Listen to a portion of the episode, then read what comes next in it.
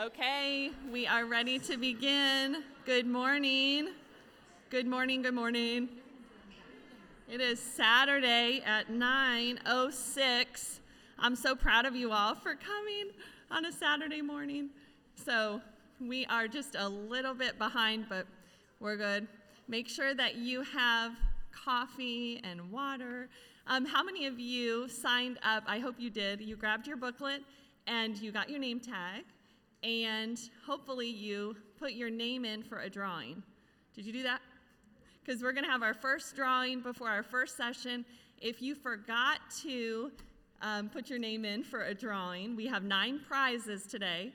You can do that after the first session, and we just want to encourage you. Um, we're going to be giving away six books from our resource table, and so Whitney Rushing will be telling us about those. And then we have three sets of earrings handmade by our very own Jessica Libby. So we just wanted to let you all know make sure that you, you put your name in for the drawing today. Um, let's see. One more thing I wanted to say before we begin, and our worship team is so kind to lead us in worship. Um, I did want to tell you that throughout the day, please write down any questions that you would want to ask at the end of the day. We're going to have an open mic from the floor, or if you're not comfortable with that, submit your questions to me and I will ask Carol and we'll leave them anonymous.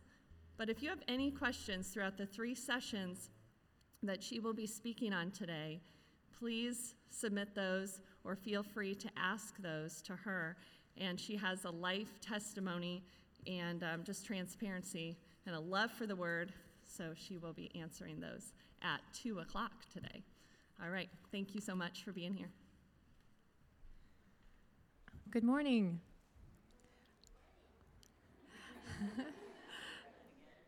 um, last night I was looking over the first song we're going to sing, and I was reminded of a psalm that I'd read this week, Psalm 103. So I thought I'd read a little bit of it. Um, bless the Lord, O my soul, and all that is within me, bless his holy name.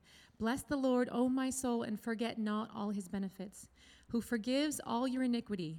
He does not deal with us according to our sins, nor repay us according to our iniquities. For as high as the heavens are above the earth, so great is his steadfast love toward those who fear him. As a father shows compassion to his children, so the Lord shows compassion to those who fear him.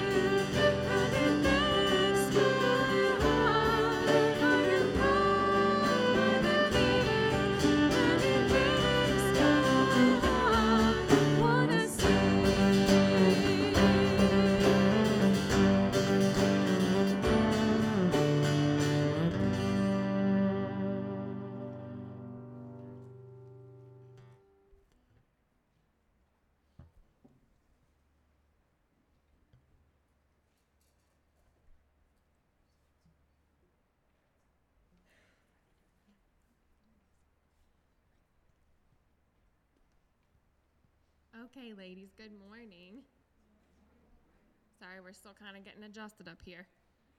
Oh, we're so looking forward to just a sweet day today of growing together in the Word. And just it's so special to be together as sisters in Christ for the first time, it feels like, in such a long time. So um, I'm just praying that this will be a really sweet day for us. And part of our burden is to not just have events like this, but also equip you with resources that you can have in your home so that when you go home today, and in the coming weeks and months, as you are struggling, maybe you're at home and you're wanting to keep working on these things that you've learned today, that you have the, the tools in your home to do that. So, throughout the retreat today, we're going to um, highlight about six different resources specifically, um, and those are all going to be part of our giveaway. So, we're going to highlight six throughout the day um, in the different sessions. And then back at the table, I saw some of you back there already. Um, there's a resource table that has those books on display. And we're not selling them per se today, but there is a pre order sheet.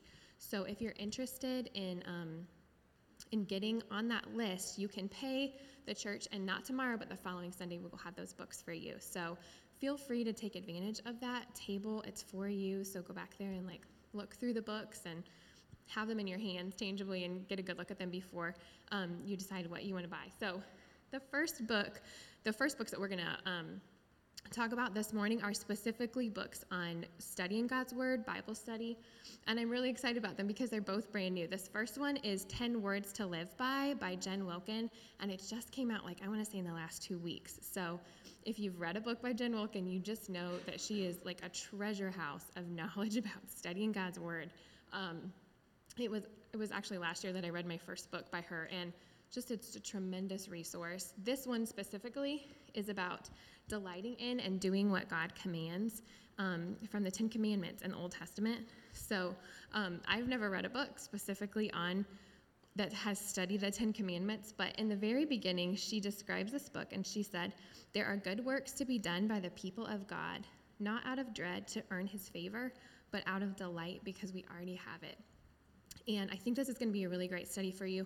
Um, if you've wanted to get a new book by her, this is her very most recent. So feel free to go back to that table and check it out. And the second book um, that we're going to highlight right now is called The Well Watered Woman by Gretchen Saffles.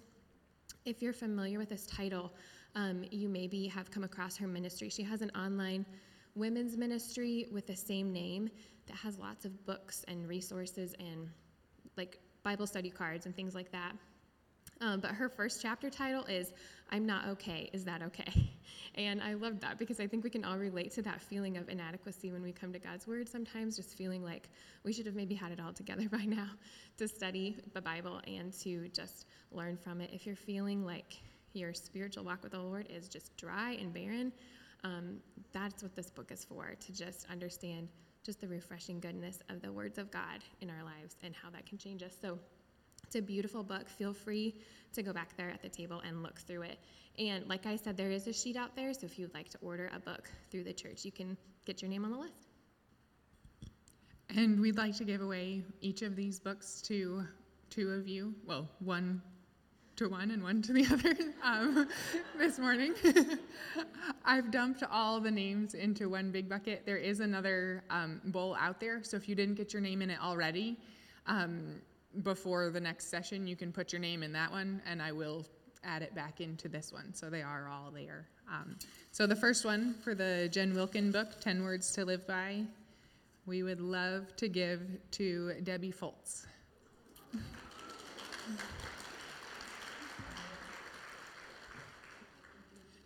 Fine. And then the second one, The Well Watered Woman,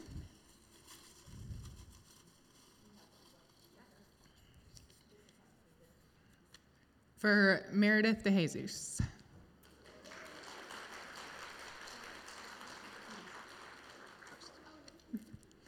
And we'll be giving away three pairs of earrings and four more books, so you still have a chance.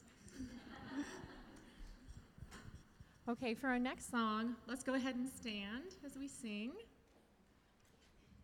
Christ, our hope in life and death.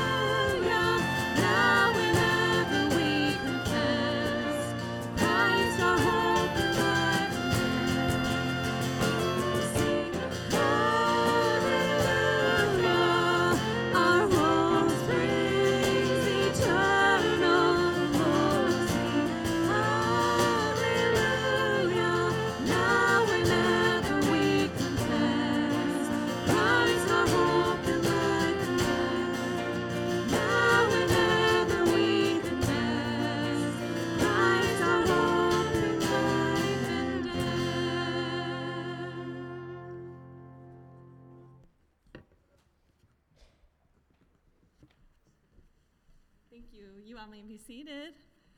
I want to introduce to you our speaker for today. Her name is Carol Trahan. Oh, she's been a friend of mine since 1995.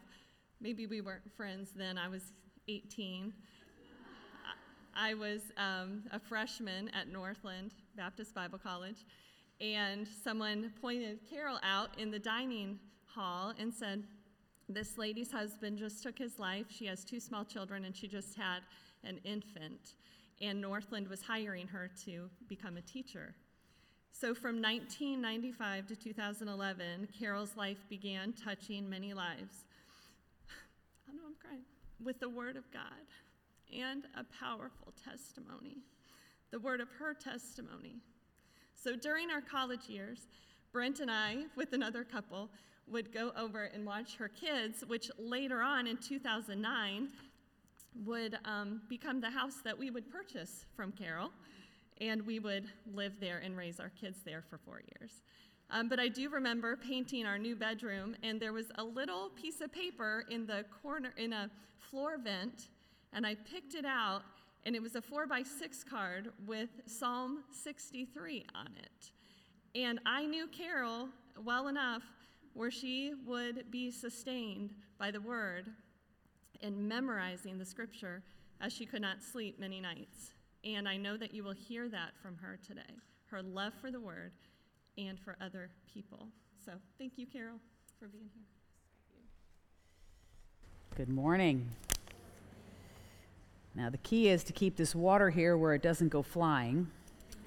We're going to try. So, all right. It's a beautiful day, isn't it? All right, ladies. Well, like I said, I was, um, I've known the Belford several people. I had the privilege of being at Northland for many, many years. Um, I'm going to take my watch off so I can stay on track here. So, let's go ahead and uh, open in prayer. Precious Father, we come before you and recognize that you are very great.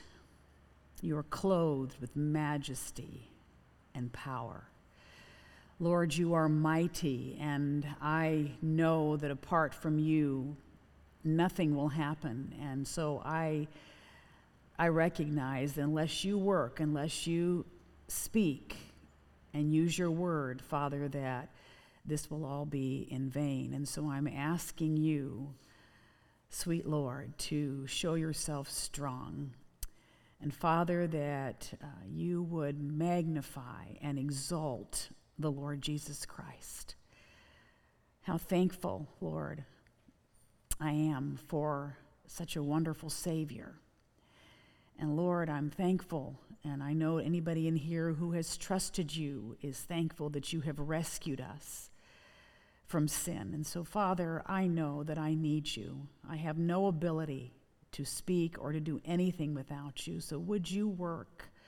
Lord, may they see only Christ high and lifted up. Spirit of God, I pray that you would convict, that you would encourage.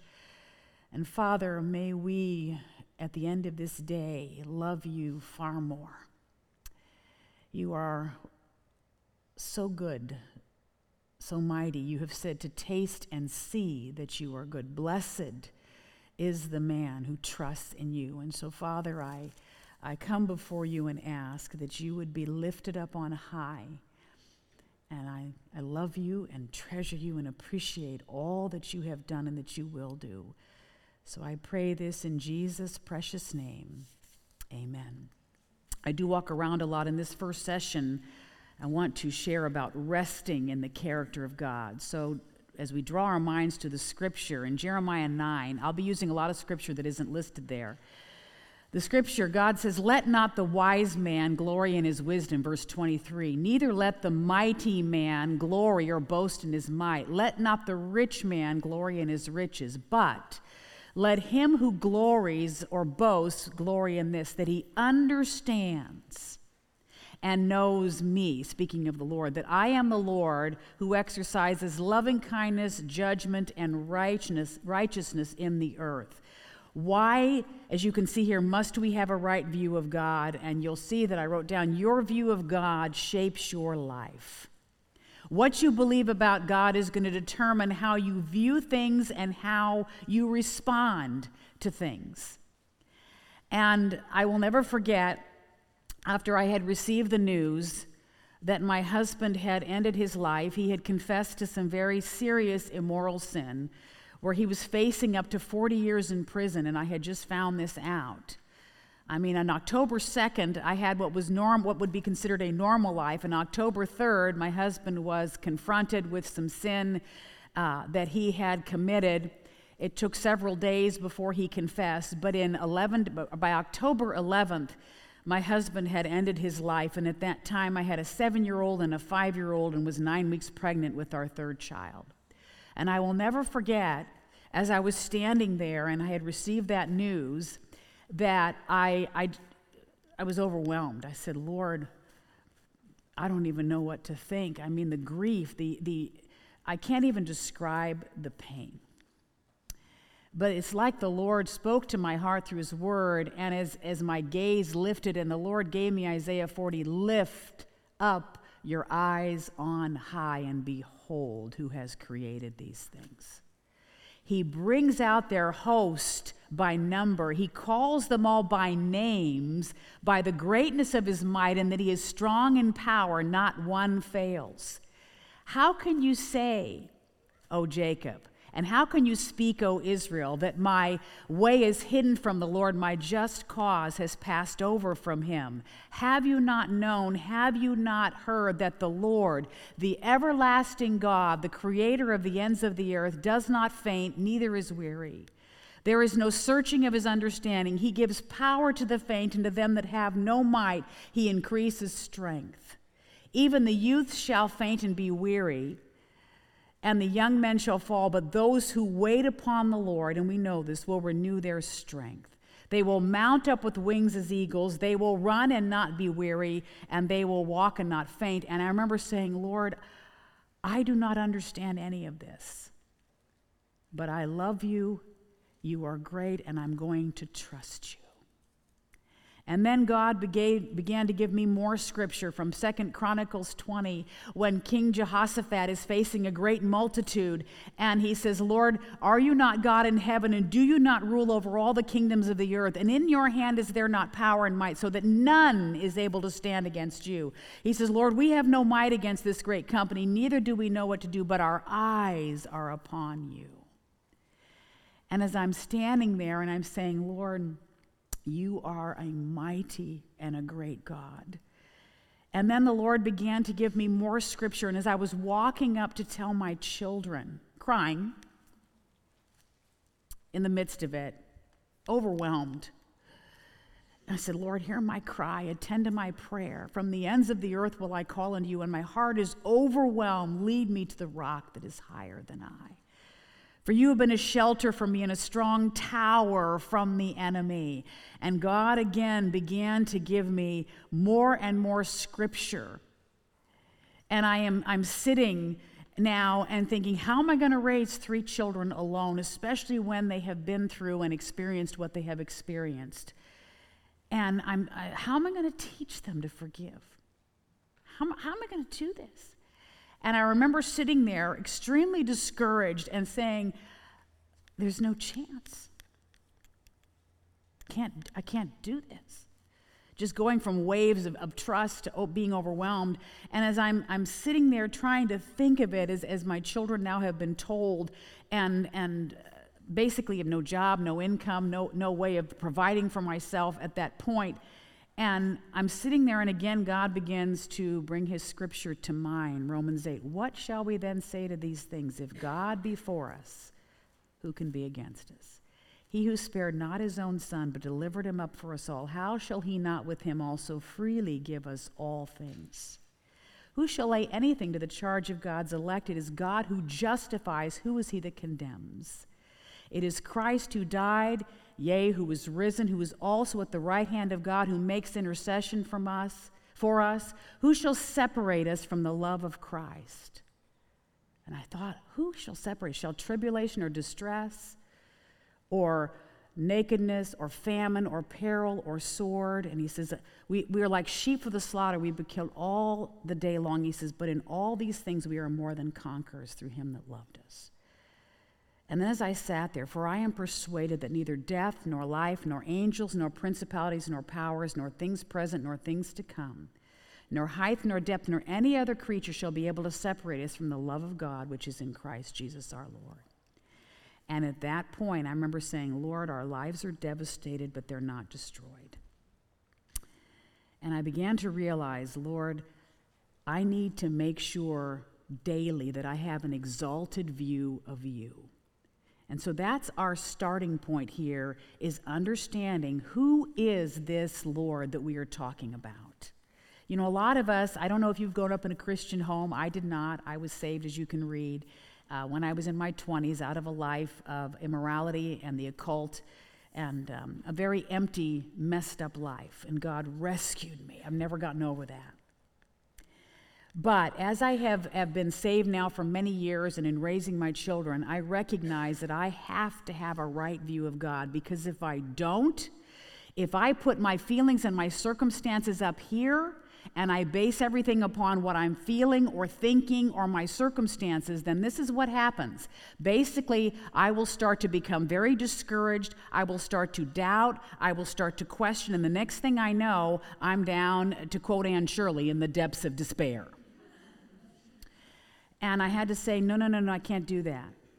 I can't do that. As a science teacher, I teach chemistry. They say, why do you teach chemistry? I don't know.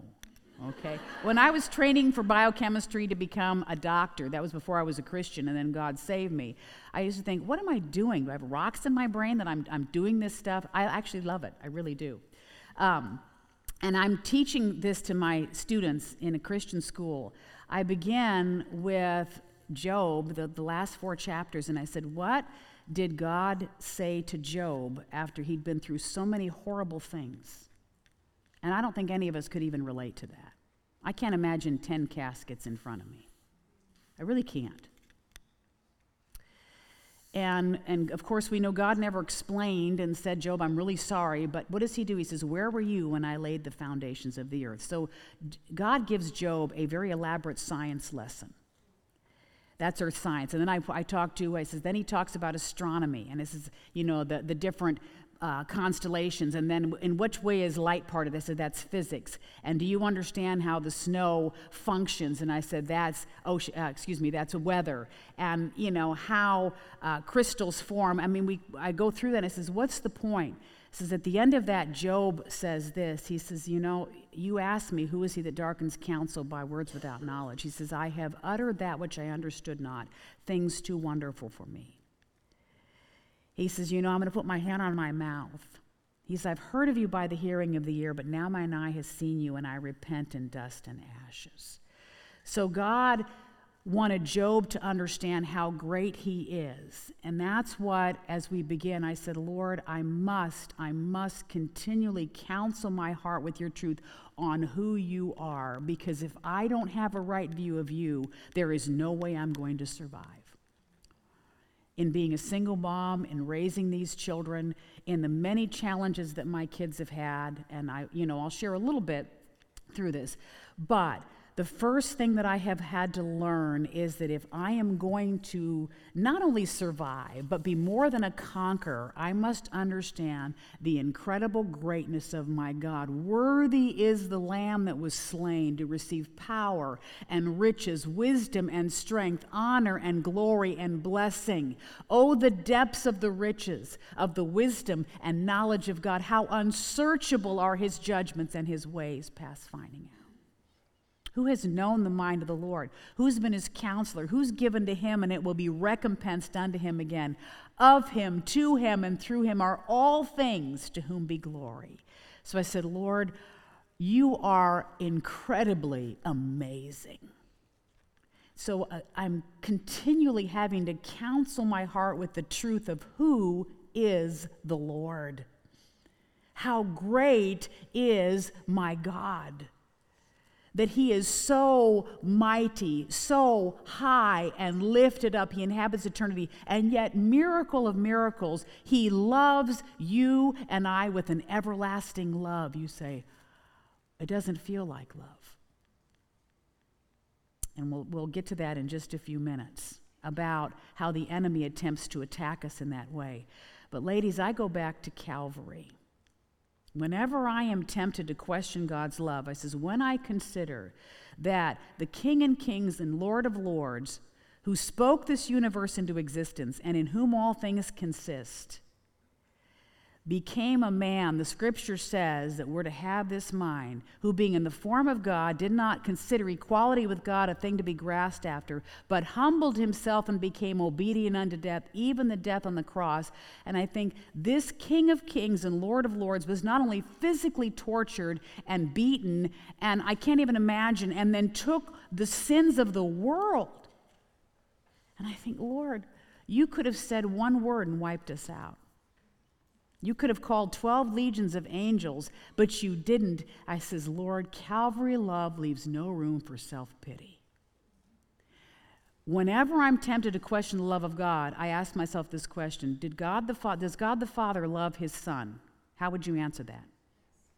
Did he spare him some, from suffering?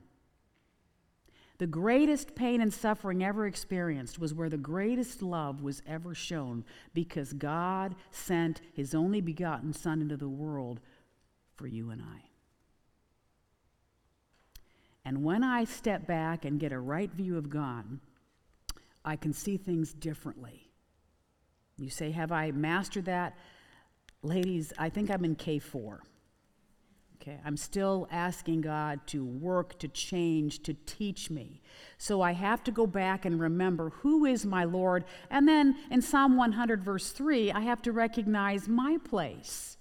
And I love this verse. We know it. Okay, know you not that the Lord, what? He is God. Elohim, He is Jehovah, the eternal I am, the everlasting God, the Creator. He is the Almighty. He is El Shaddai. He is the God who provides all the different, the Most High, the names of God. And then I say, He is God. We are His people and the sheep of His pasture. Okay? He's, we are created. He is creator. We are the created. If you make something, ladies, all right? Do you have the ability and the right, if you have formed it and made it, do you have the ability to determine what you want to do with it? Okay? If you've created it, you've put it together, and you, of course, we can't do this, but He breathed into us the breath of life. Who are we as the clay to say, oh, I don't like this? Does not the potter have power over the clay? So I say, Lord, help me to recognize who you are and help me to remember who I am. And then Psalm 131, let's turn there for a moment, and then we're going to end with 1 Peter. But in resting in God's character. And you can see, I love Elisabeth Elliot's quote a willing acceptance of all that God assigns and a glad surrender of all I am and have constitute the key to a quiet heart. Now, that's a lot of words, but think about that. A willing acceptance of all that God assigns. There are many assignments I've given my students, and guess what? They don't like them. I teach advanced placement psychology and I teach chemistry this year before I officially fully retire. And they're like, Mrs. Trahan, we, we, don't, we don't like this, this assignment. And I said, I didn't ask you if you liked it. I said, I love you dearly, but you need this. Well, I, I don't think I need this assignment. I said, Well, let's remember something. You're the students. And God has placed me, by His grace and His enabling, as your teacher. And I believe this is a good assignment for you. And of course, many times, of course, we never do that, right? We never mumble at, at when the Lord gives us an assignment. And but afterwards, years later, I've gotten some letters or notes, or of course now it's Facebook and, and everything, and they're like, you know, you sure were brutal. Well, they didn't say brutal. They said you were awfully hard on us, but it has helped. And they would thank, and they would say, it's helped me now, later, when I was in college. In Psalm 131, David, of course, Lord, My heart is not haughty or proud or arrogant. Okay? He says, nor are my eyes lofty. Okay, and again, that's the idea of, you know, I, have got this all figured out. Neither do I concern myself with things or with great matters, nor with things too profound or difficult for me. You say, what is he saying here? He says, I, you know, I am not going to be able to figure a lot of things out. Lord, okay? And again, Master, Lord, you are God. My heart's not haughty, my eyes aren't lofty. I'm not going to concern myself with, with great matters nor with things too profound or difficult for me. In other words, ladies, I, I, look at that passage and I say, Lord, you are God. I am never going to be able to connect all the dots. I don't know if any of you remember, um, I don't even know if they still have those coloring books and those things where you, you would have to connect the dots and then you'd say, oh, it's a tiger, or you know what I'm saying? Or, or am I really dating myself? Okay. Uh, you know, I, I, looked at that picture that you had up. I said, that was about 20 years ago. it don't quite look like that anymore. But, you know, ladies, when it comes to the ways and the works of God, how unsearchable are his judgments and his ways past finding out, we're never going to connect those dots. There are things we're never going to be able to figure out. Sometimes people would ask me and they would say, Do you understand why your husband did the things that he did and why he chose to end his life? I says, I don't. They said, Well, do you ever blame yourself? Many times. I've been through the if onlys and the what ifs. You know, in, in the struggles that, that some of my children have had when my son was in Afghanistan and was in combat situation and then he went AWOL and he was missing and I didn't know if my boy was dead or alive for quite a while. And I remember when the commander phoned me and said, You know, your son's gone AWOL. Do you know where he is? No clue.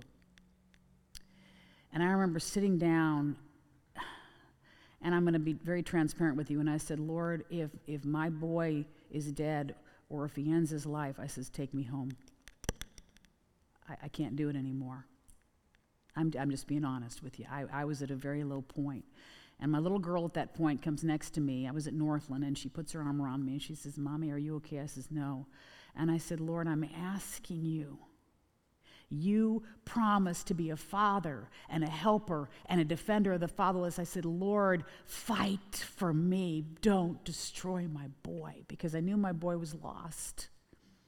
Because he had been, he was struggling so much with what had happened and, and growing up without a dad, and I'm not going to go into all of the details. And it wasn't, I don't think it was even five minutes, and the phone rang, and it was the commander. He says, We've got your son.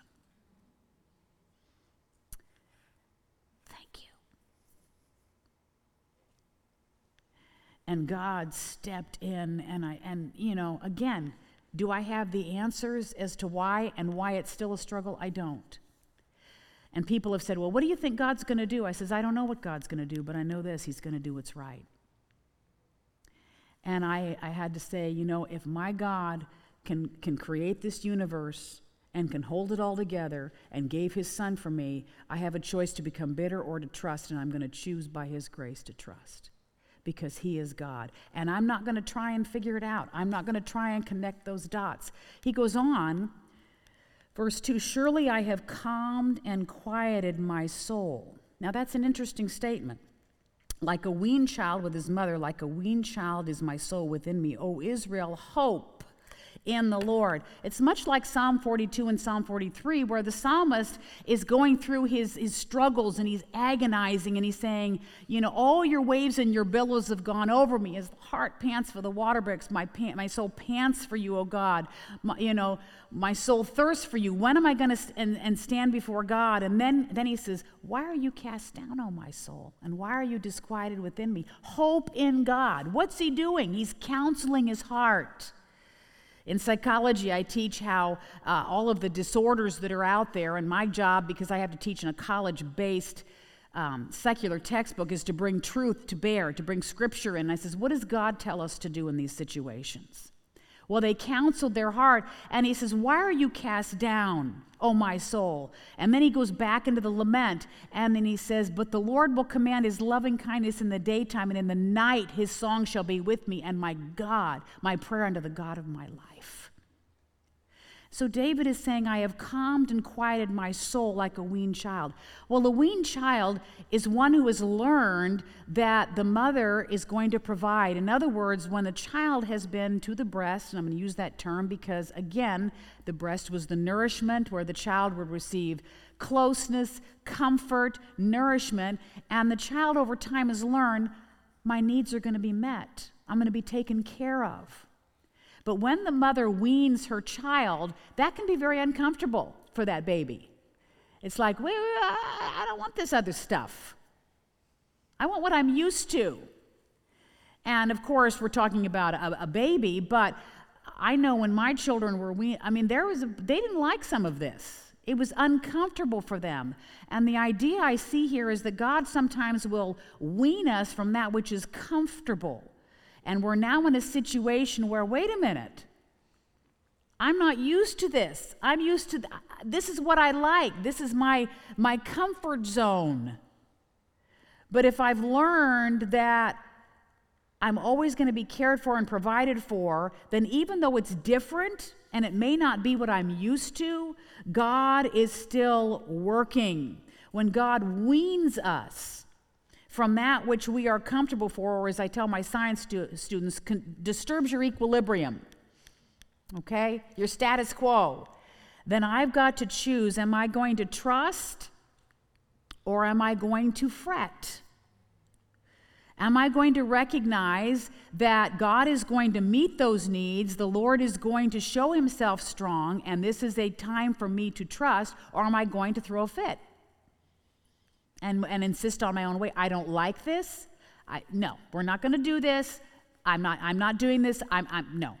Then I'm only going to be, do as Elisabeth Elliot says whenever I have balked, the quietness goes. Now, I wish I could say I do that all the time, but still, when God brings those difficulties into my life, oh, you know. I mean, sometimes I remember when I had just dropped my kids off and um, on the bus, to go to school. And as I was walking back, and when you live at Northland, ice is a reality. And as I was walking back, I, I slipped on the ice, fell backwards, and slammed the back of my head against the ground. And as I did that, I remember thinking, was this necessary?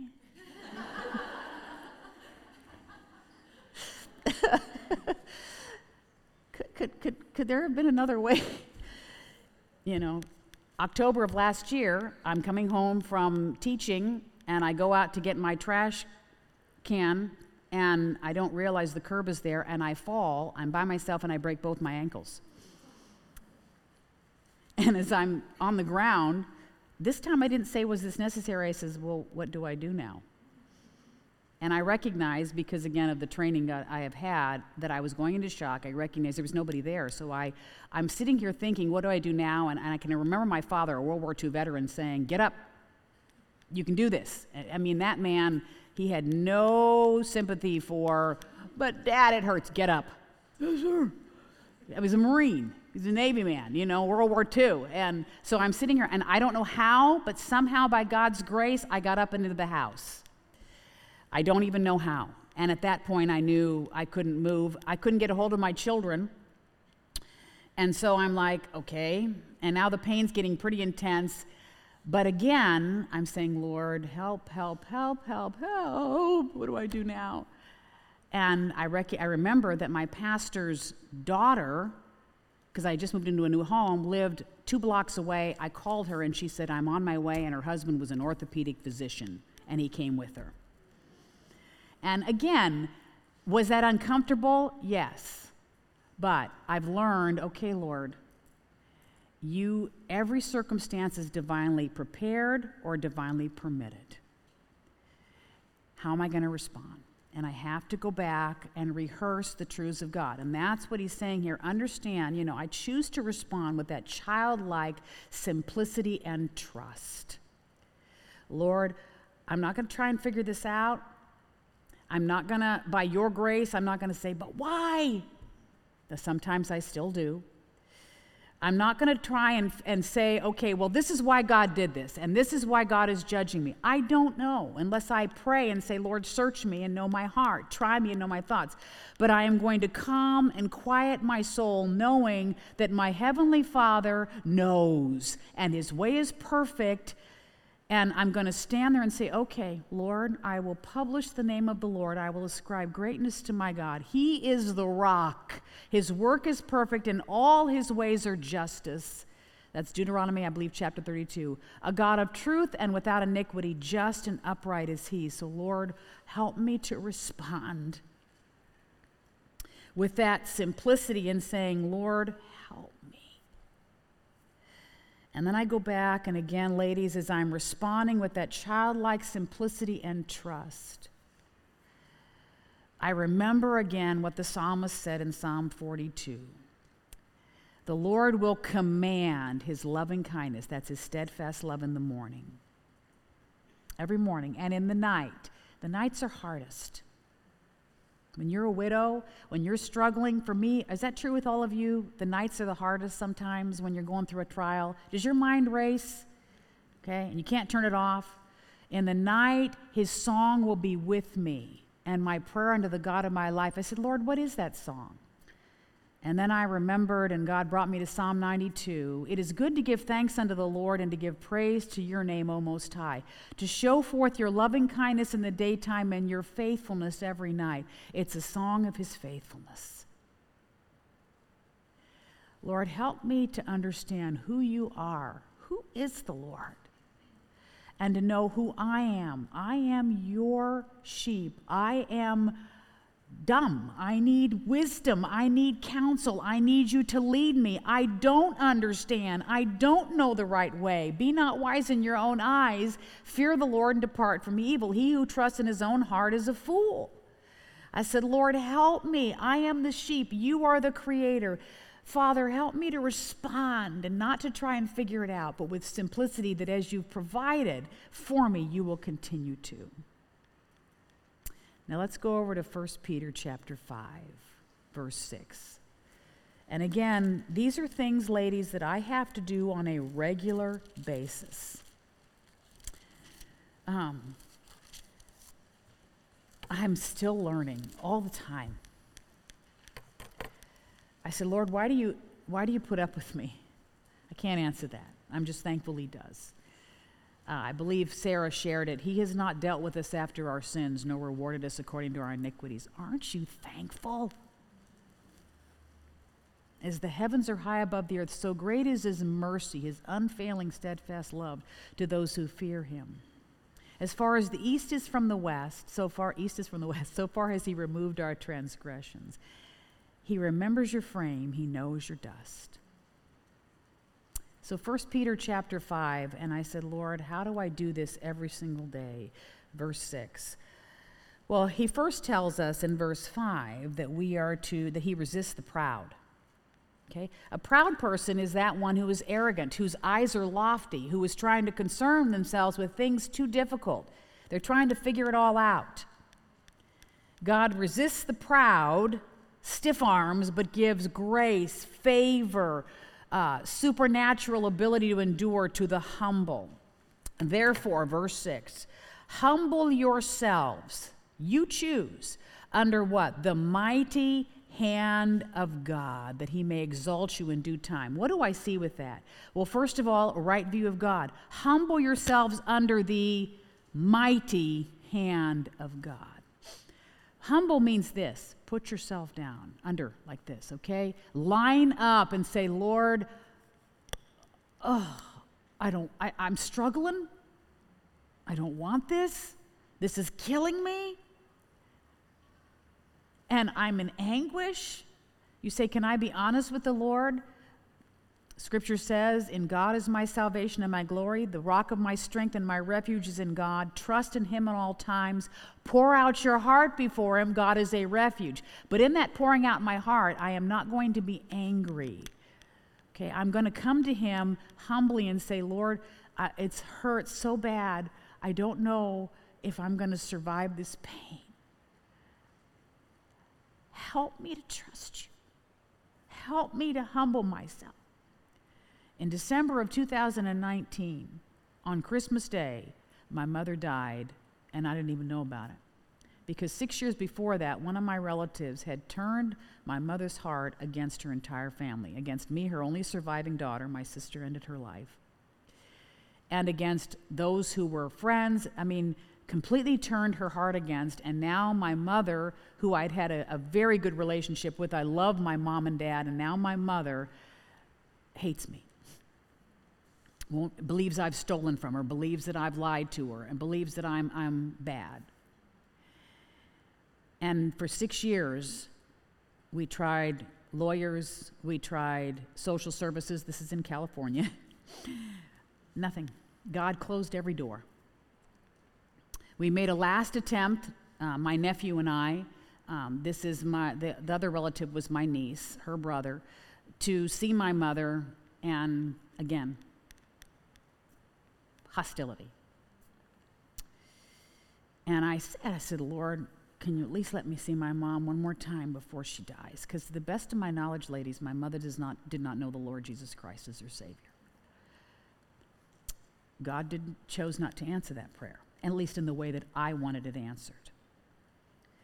So I didn't find out until Christmas, or that was Christmas Day. I did not find out until, until December 31st because my relative's attempt was to have my mother uh, cremated and, dis- and basically no obituary, no burial, no nothing, and then she would just take everything.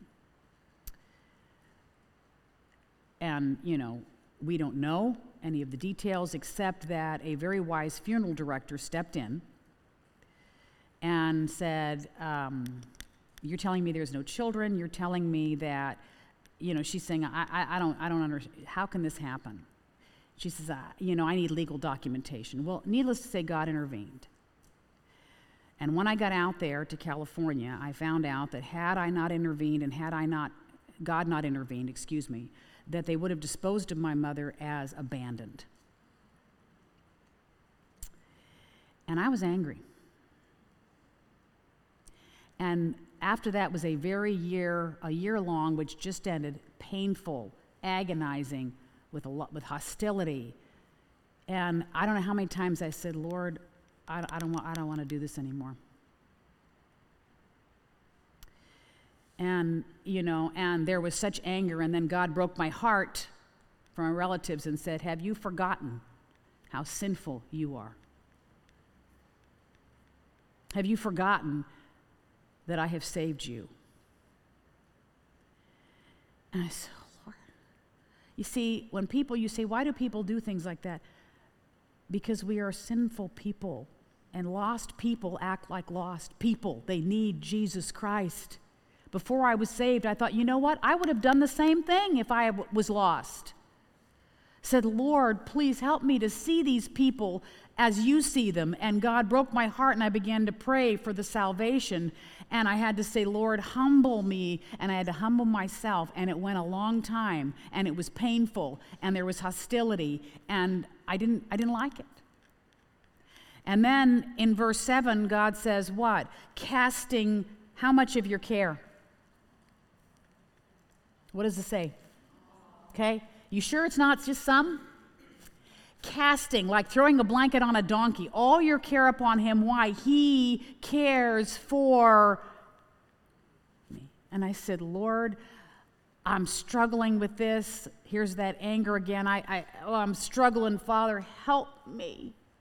Casting that care upon him. Okay, Lord, I'm going to humble myself. And then I get this news. Oh, it's, you know, it's going to, if it goes to court, it's going to be really ugly. Ooh, humble yourself. Lord, you are sovereign. All the inhabitants of the earth are reputed as nothing. He does according to his will in the army of heaven and among the inhabitants of the earth. None can stay his hand or say unto him, What are you doing? Humble yourself, casting all your care upon him because he cares for you. Why? Because, verse 8. Be sober, serious, be vigilant, because your adversary, the devil, as a roaring lion, walks about seeking whom he may devour. Understand something, ladies. Satan wants to destroy your confidence in the character of God. and He is ruthless, and He will use whatever means He can. And of course, it's under the sovereign hand of God, but He wants to destroy your confidence in God's character, and you'll find yourself thinking, you know, if God was good, this wouldn't have happened. If God loved me, I wouldn't treat somebody that I love this way. Well, that's because we don't understand the biblical view of love, which permits pain and suffering. And we live in a broken world. And, well, I shouldn't have to go through. Well, what about him? Uh, You know, much like uh, Peter. Uh, uh, uh, you know, what about John? If it's my will that, that he lives, what is that to you? Follow me. If I don't humble myself, cast all my care, then the enemy is going to start to destroy my confidence in the character of God. And if he can do that, then what happens to the intimacy of my walk? See, he came to kill, destroy, and to steal. So he's going to try and kill the intimacy of your walk with God. He can't touch your salvation if you're God's child. But if he can kill the intimacy of your walk, because if I start to doubt God's goodness, question, am I going to be intimate with the Lord if I start to question his kindness and his goodness? Uh uh-uh. uh. you are not going to be intimate with somebody. You're not going to cry out to someone you don't trust. And if the enemy can, can try and destroy your confidence in God's character and kill the intimacy of your walk, then your joy is gone and he's going to steal that. He walks about as a roaring lion, seeking whom he may devour the wounded, the weak, those who are straying. Okay, watch how a lion devours. What does he say? Whom resist? How? Steadfast in the faith. How do I resist him? No, I will not accept that. My God is good. As for God, his way is perfect. The word of the Lord is, is tried. Trust in the Lord. You will keep him in perfect peace, whose mind is stayed upon you because he trusts in you. Trust in the Lord Jehovah, for in the Lord Jehovah is everlasting strength. Be still and know that he is God. God is my refuge and strength, the very present help in trouble. I resist him Otherwise, you're going down that path of questioning, wanting to quit, wanting to give up. And then he goes on, he says, You're not alone. The same sufferings are experienced by your brethren. And then verse 10, and I love this. This is where we're going we're going to end.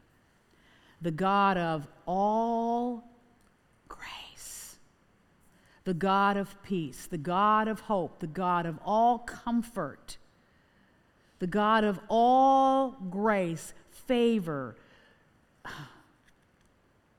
the God of all grace, who has called us unto what?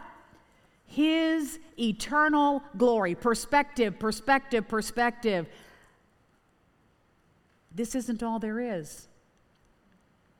Okay? I've re- I, I don't have to listen to, and many of you don't know who I'm talking about, Paul Harvey, the rest of the story. I've read the book of Revelation, okay? If you are God's child, we win. He will wipe away every tear from your eye. He will stop all sorrow, all pain, all suffering, okay? Thanks be unto God who gives us the victory through our Lord Jesus Christ, the God of all grace, who has called us unto his eternal glory by Christ Jesus. Ah, after you have suffered, make you perfect okay? Establish you, strengthen you, settle you. You see, that's what I have to live every day. Who is my God? How great is my God? How mighty, how holy, how righteous, how wonderful. What's my place? He is God, I am not. Respond with that childlike simplicity and trust humble myself under his mighty hand. Cast all my care, resist the enemy. Don't question God's goodness, his sovereignty, his love, his kindness, his character. I'm not alone in this. God has the body of Christ. Others are suffering. It's not just me. And the God of all grace, who's called me unto his eternal glory by Christ Jesus after you've suffered, make you perfect, establish, strengthen, and settle you. And with that, ladies, I can rest in the character of God. Don't fret. Don't fret. Trust, delight, commit, rest, Psalm 37, and wait. Now, as we finish and we're done here, I went five minutes over. We started five minutes late. Is that okay, boss? Okay. As we pray, ladies, I know you're struggling. I know I'm still struggling. There's battles every day. But this is something as I've learned to love His Word, I let God's Word permeate and saturate. And as I do that, I define meditation as, as I dwell on God's Word until it changes me.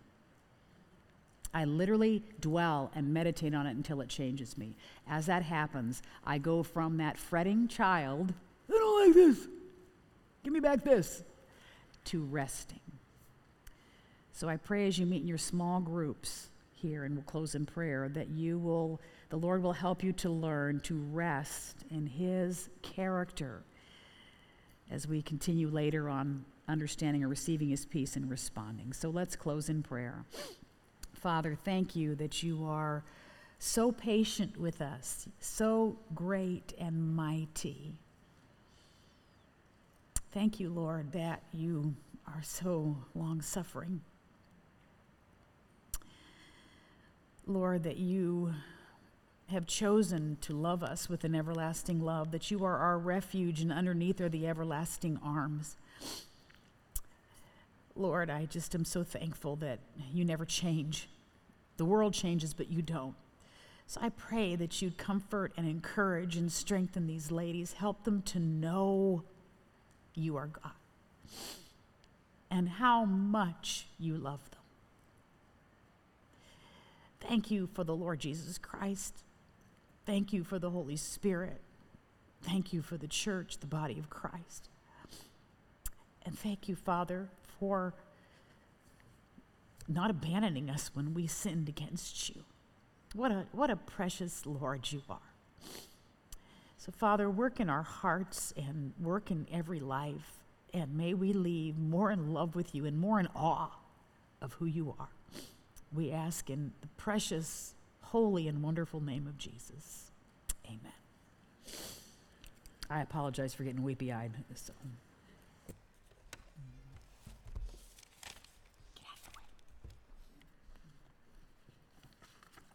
At the beginning, she said, Your view of God shapes your life.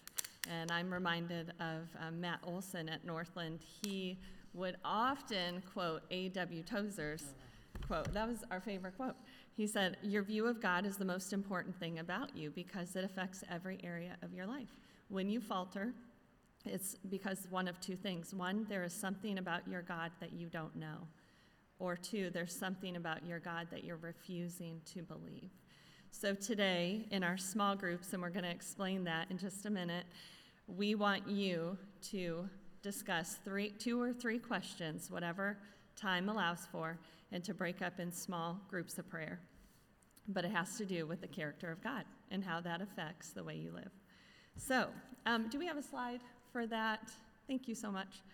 Um, so, if you will take your booklet, and I wrote one through five on the back of your booklet, which, by the way, these booklets were made by Michelle Bechtel. Where's she at? There she is. She did such a good job with these booklets. We were just able to follow through. Thank you so much for the time that you spent on these. But on the back, you will see a number, one through five. And what I would like you to do is match your number to the location. Wonderful. So if you are number one, you will be in the auditorium in the front. We will have two leaders up here Jessica Libby and Whitney Rushing, and they will actually divide you into two groups up here. If you are group number, I need my glasses, number two, um, you'll be in the auditorium in the back, and that is going to be led by Martha Davy and Melanie Seeloff right here. Okay? If you are group number three, you are in the parlor, which is actually the left side of the lobby. Um, well, I'm sorry, you're in the lobby, and that will be led by Terry Kent and Hannah Cooper. So you'll be in the parlor and in the lobby. If you're group four, you are in the family room right off the lobby here, and that will be led by Sarah Kilcup and Janelle Weaver. And then if you're group number five, you are in the chapel, and we have two groups in there, and they are led by Gloria Schrader and Rebecca Wood. What I would ask you to do is try to be back here by 1050. Is that right? Yes, by 1050. Um, we have coffee, we still have water. If you are thinking about questions that you want to ask Carol and you